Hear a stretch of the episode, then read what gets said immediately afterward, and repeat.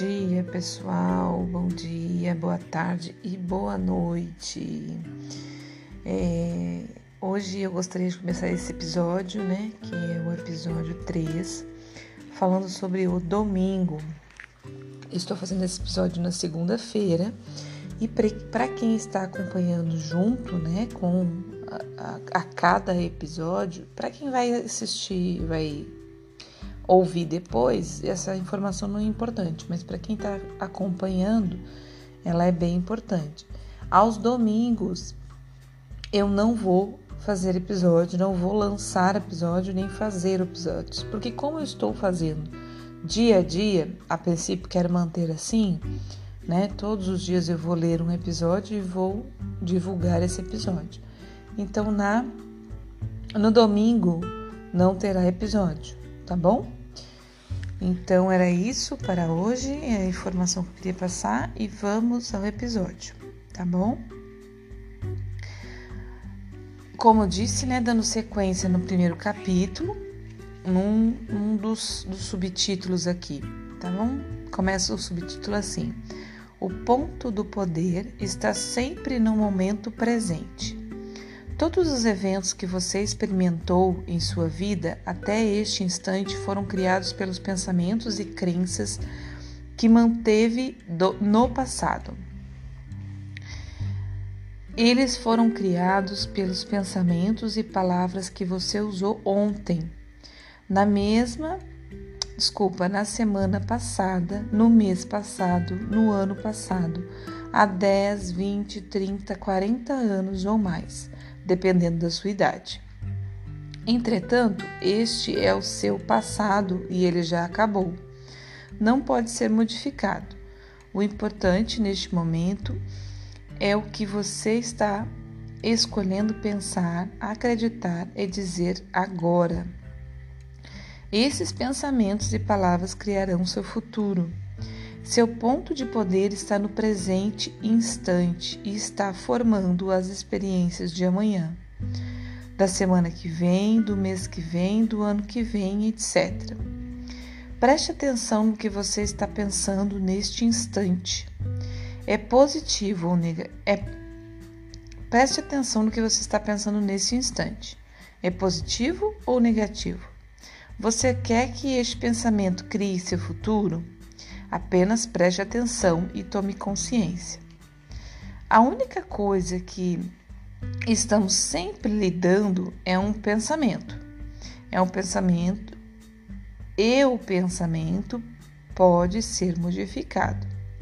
Não importa qual seja o problema, nossas experiências são tão somente efeitos externos de pensamentos internos. Até mesmo o ódio voltado para si mesmo é um pensamento que você tem sobre si mesmo. Você tem um pensamento que diz: sou uma pessoa má. Esse pensamento produz uma emoção e você entra nessa emoção.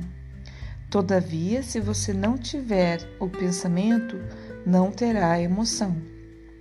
E os pensamentos podem ser modificados. Mude o pensamento e a emoção desaparecerá. Isso é apenas para nos mostrar onde conseguimos muitas de nossas crenças. Porém, não usemos essa informação como uma desculpa para continuarmos imersos em nossa dor. O passado não tem poder sobre nós. Não importa por quanto tempo estivemos abrigando um padrão negativo, o ponto do poder está no momento presente. Que coisa maravilhosa de compreender. Podemos começar a nos libertar neste instante.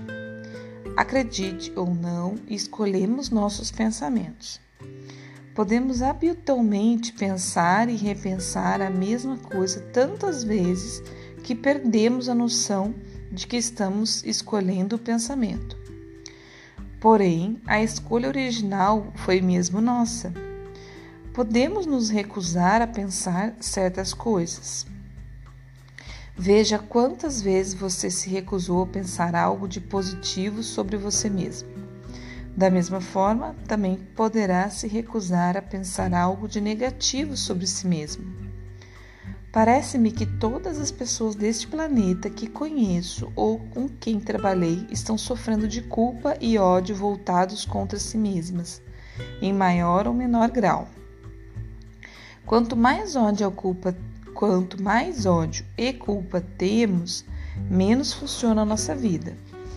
Quanto menos ódio e culpa, melhor nossa vida funciona em todos os níveis. A crença mais profunda em todos com quem trabalhei é sempre: não sou bom bastante. Muitas vezes acrescentamos a isso e não faço o bastante ou não mereço. Essas frases soam como soam como você está sempre dizendo, deixando implícito ou sentindo que você não é bom bastante? Mas para quem? E de acordo com os padrões de quem? Se essa crença for muito forte no seu interior, de que, de que maneira você pode ter criado uma vida alegre, próspera, saudável, cheia de amor? De alguma forma, sua principal crença subconsciente sempre a esteve contradizendo. O fato é que você nunca conseguiu montar direito sua vida, pois algo estava sempre saindo errado em algum lugar.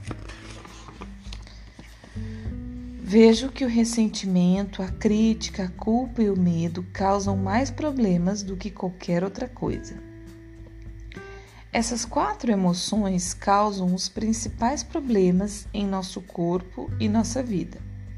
Essas sensações surgem por culparmos os outros e não assumirmos a responsabilidade pelas nossas próprias experiências.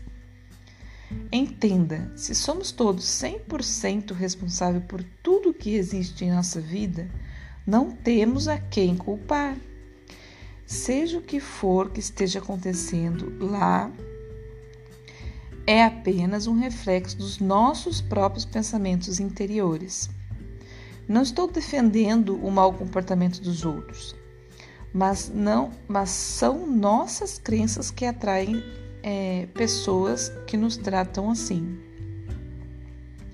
Se você se descobre dizendo todos sempre fazem isso comigo, me criticam, nunca me ajudam, me usam como um capacho, abusam de mim, então esse é o seu padrão Existe algo em você que atrai pessoas que mostram este comportamento. Deixando de pensar dessa forma, você fará com que ela, elas se afastem e vão agir dessa maneira com outra pessoa. Você não mais as, as atrairá.